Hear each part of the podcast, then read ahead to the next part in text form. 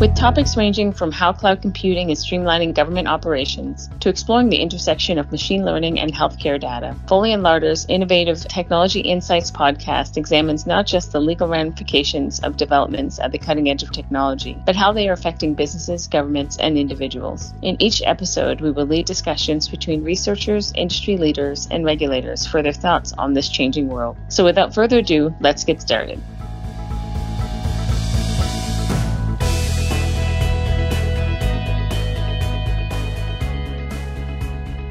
Hi, everyone, and welcome. My name is Pavan Agarwal, and I'm a partner in Foley's Washington, D.C. office, as well as chair of the firm's innovative technology sector.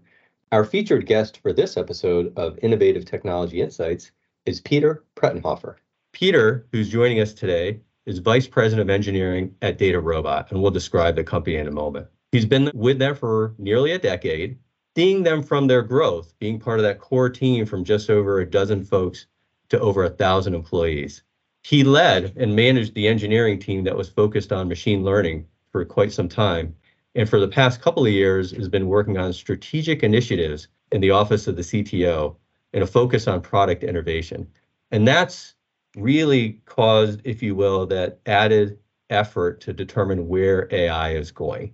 Prior to DataRobot, Peter was active in the open source area He's a core developer of one of the most widely used open source toolkits for machine learning, with more than 8 million users and 30 million monthly downloads. He's authored research papers that have combined more than 70,000 citations. Peter, welcome. Thanks so much for spending a little bit of time with us. Why don't we just start with who is DataRobot? Where do they fit in the market? Yeah, so thanks for having me. So, who is DataRobot? DataRobot was founded in 2012 in Boston, Massachusetts. Uh, and is the pioneer in automation for AI and machine learning. The key value proposition of DataRobot is to help customers kind of optimize their business using AI. And our strategy is to, is to collaborate with customers to make AI a core competency by providing basically two things. One is DataRobot AI platform, which is a complete AI lifecycle platform that integrates their existing infrastructure investments both in the cloud and on-prem.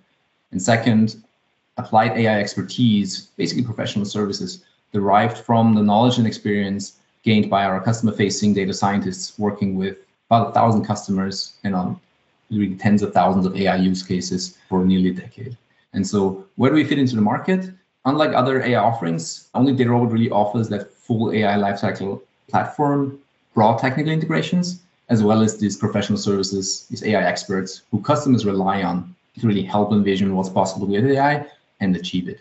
Moreover, like contrary to many of our competitors, we were founded as an AI company uh, about a decade ago, and we still stay true to our roots there. And really, our patent portfolio that was your firm helped us co-create is really a testament to that strong IP we have in the area. And so, and so to just give you an idea who our customers are, so 40% of the of the Fortune 50 currently DataRobot customers, eight of the top 10 US banks, seven of the top 10 pharma companies, we have seven of the top 10 telco companies as well, and four of the top 10 global manufacturers. So the kinds of use cases that DataRobot helps its customers with are in the banking space, you know, detect money laundering, for example. With pharma companies and retail companies, we help with planning and demand forecasting. With telco companies, it's a lot about churn modeling. And global manufacturers, it's, it's a lot about predictive maintenance. So I got to ask, six months ago, if I use the words ChatGPT or OpenAI, I don't hmm. think anybody would know who they are or what that is. What is ChatGPT? What is this generative AI stuff? Yeah, so generative AI is a, is a new field that describes basically systems and methods that can be used to create new content, including text, images, audio, video, code, much more potentially in the future. And ChatGPT is a concrete generative AI system that is kind of based on a foundation model that kind of completes text. So we call it a language model. It's just a very simple thing that just like you give it some context, some text, and it completes, tries to complete it, right? But it can be instructed by human feedback to complete text in a certain way. It was initially designed as a chatbot and for question answering, but it has other emergent behaviors that we kind of its users are just exploring. And so if you haven't tried it, I highly recommend.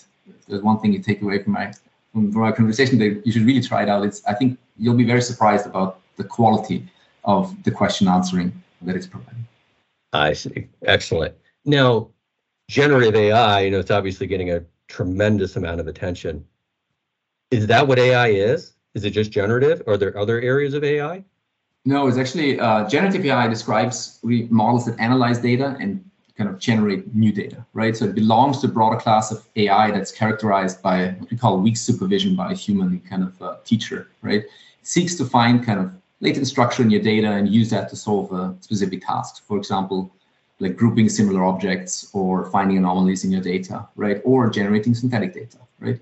Other areas of AI are characterized by much stronger supervision, such as discriminative modeling, right? Classifying whether or not an email is spam or classifying whether a patient will be readmitted in the hospital in the next 30 days, right? Regression is another example where you're trying to predict a real value target like the price of a stock. Time series forecasting is another very important area of AI ML. And so you can think about of this supervised AI ML as a kind of programming almost, as kind of programming by example. Until now, really most enterprise use cases have been supervised. And thus it's the main focus for AI companies out there, including Data. I see. Okay. You mentioned what I would consider, and maybe you and I have chatted about, as being sort of foundation models. Mm-hmm. Whether uh, it's the regression area, whether it's you know, sort of object detection, whatever it is. What is it? Why is that important? You mentioned a few application spaces. Are there, do you see this evolving in a more accelerated rate, or are we going to kind of continue to move along in AI the way we have been? Yeah, so I think it's, it's drastically going to change how we approach AI problems in the future, right? And so foundation models are kind of generative models trained on very broad data, right? So that can be adapted also to a wide range of then downstream tasks, not requiring massive amounts of annotated data like we needed in the past. If you trained a machine eye, you had to mm-hmm. provide huge amounts of data to, to, to train it. Now, with these foundation models, you can adapt them for your given task at hand with very little data. And so this significantly lowers the barrier of entry into AI, allowing new players to build AI systems like Google's email autocompletion, right? That previously simply couldn't. They couldn't because of the computational burden, but especially because of the sheer requirement of large amounts of data. This potential for uh, customization and personalization that will fuel, we think at least, like new innovation, and specifically in human-computer interaction and around conversational interfaces. Right now, these foundation models are fairly limited to text and images, but even there, like I do expect that moving forward, we'll probably also see that in, in other domains, right?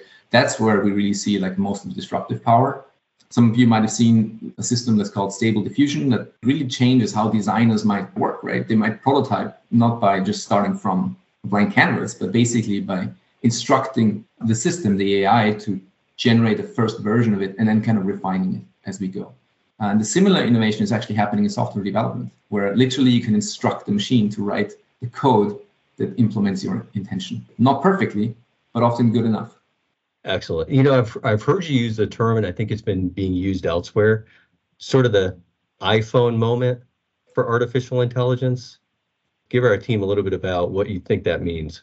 Basically, what really think is that this kind of ChatGPT, right, even though it's also has certain flaws, right? I mean, if you start using it, it starts kind of hallucinating it. It comes up with like not truthful answers, etc., etc. But I think it really kind of shows and masterfully demonstrates this kind of the art of the possible.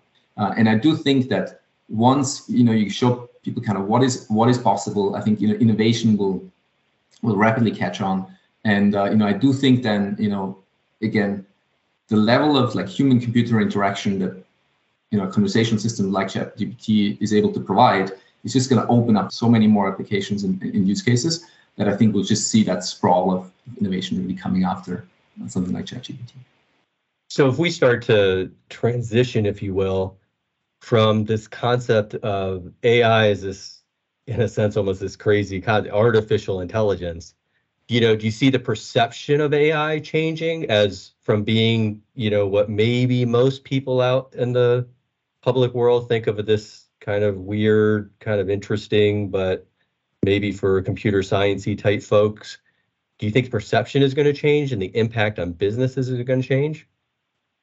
So, I mean, one thing that I do see change is, I think in the previous thing I was it was uh, mostly seen as like there's this math algorithm kind of somewhere in the back that implements intelligence, right? And, and that's kind of the key value proposition. I do think that that is going to change quite a bit. Uh, you know, I, I do think that, for example, data in particular now will become ever more important. Why? Because given this nature of the foundation models, training these foundation models, right, these large language models, for example, is extremely costly to do so. And most people do not have access to the sheer amounts of data you need to train these foundation models, right?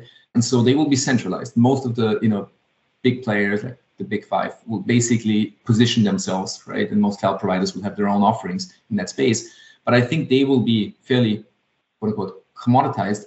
And because everybody will get access uh, to these and there will be little differentiation, right? So where the value then really comes is not from the models, but basically from adapting these models to your use case. And you basically do that by using your proprietary data, often your user data, user interaction data, to really kind of adapt these models to do something, right? Summarize your uh, customer interactions to be able to provide really personalized answers to your customers, right? For customer relationship management, right? And so I, I really think that kind of companies that really own their own customer data and the interaction data, they will be able to innovate and create new products and services using generative AI. I do not expect so many like that there'll be a fierce competition necessarily like in this space for building these foundation models, right? Because I do think that's extremely expensive and ultimately chip manufacturing probably gain the most. Great, thank you. And so what about inside of companies? You know, historically, I know this isn't true in in all companies, but historically, you know, there's a team, a technical team sort of looking at AI perhaps or or out there just sort of watching it. Do you see it migrating up to the executive level? Is it already there? I know you all are obviously in the space, but what are you finding in as you look across the marketplace. Right. Yeah. So kind of CIOs have been talking about AI and kind of future potential for the last decade. Uh, you know, I, sh- I should say, right? But many have been slow to act and mostly been experimenting with AI. Right. The economic downturn kind of put pressure on these efforts. Right. Focus was obviously on cutting costs. I mean, definitely one thing we see now is that just many companies are now being asked about their AI strategy and trying to kind of come up with an AI strategy, right? Uh, but I think it's a bit too early to say like, okay, what specific actions? Okay. I have one last question for you. Do you see, you know, you you got into a little bit any transitions in the marketplace? Are we talking about different kinds of M&A, new players? How do you see? Doesn't have to be precise? It always, uh, you yeah. know, we're not going to hold you to it. But what do you see out there? Yeah. So here's my perspective. So, you know, on the one hand, and we already see the hyperscalers kind of competing for market, but actually more for mind share right now. And they, I think, really together with the chip manufacturers, they seem to be the ones that you know provide the picks and shovels for you know kind of this immediate like gold rush moment, right? Many new startups are also opportunistically kind of jockeying into position in this new growth market for generative AI development tools in particular, right? Basically to help others take advantage of it. Existing AI players like DataRobot, for example, you know, will not want to miss out on this opportunity. You know, as it provides growth potential, investors are hungry for uh, you know to see growth after basically a slow 2022. And from this perspective, I do see on the one hand AI space becoming a bit more contested and also noisier, right? Because like customers that or users that want to adopt AI but didn't quite know how to start, for them it might be even noisier than before, right? But on the other hand, I also do anticipate like greater M&A activities because of basically two forces, right? I mean, some companies they might see acquisitions as a short path to building an AI strategy, right? Mean, if you look at you know what the you know Google and, and, and Microsoft did right now, mean others, you know, let's say an Oracle like an SAP, they might get prompted to you know, okay, what are we doing uh, in this space? And then for non-profitable companies, that might be the a quicker way for an exit, or they might even be forced to sell given the tough funding climate, right? So I do expect more M&A activity so far we haven't seen. Great. Peter, thank you so much. Can't tell you how insightful it is to hear it exactly from somebody that's really studying the field, really following, and really living through it. So we really appreciate the insight you've given us here. Stay well, but on behalf of all of us, thank you again. Thanks for having me. Thank you for listening to this production from Foley and Lardner, LLP. This podcast is provided for general informational purposes only and is intended as a general overview. The podcast does not constitute legal advice nor solicitation to provide legal services. It's not meant to convey a legal position of Foley and Lardner, LLP, on behalf of any client, nor is it intended to convey specific legal advice.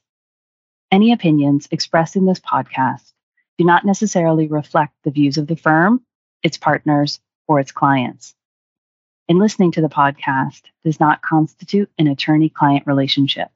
The listener should not act upon this information without seeking counsel from a licensed attorney. Foley makes no representations or warranties of any kind, express or implied, as to the content of the podcast or to its accuracy or completeness, and accepts no responsibility for an individual who acts or refrains from acting based on information obtained from the podcast. In some jurisdictions, the contents of this podcast may be considered attorney advertising. If applicable, please note that prior results do not guarantee a similar outcome.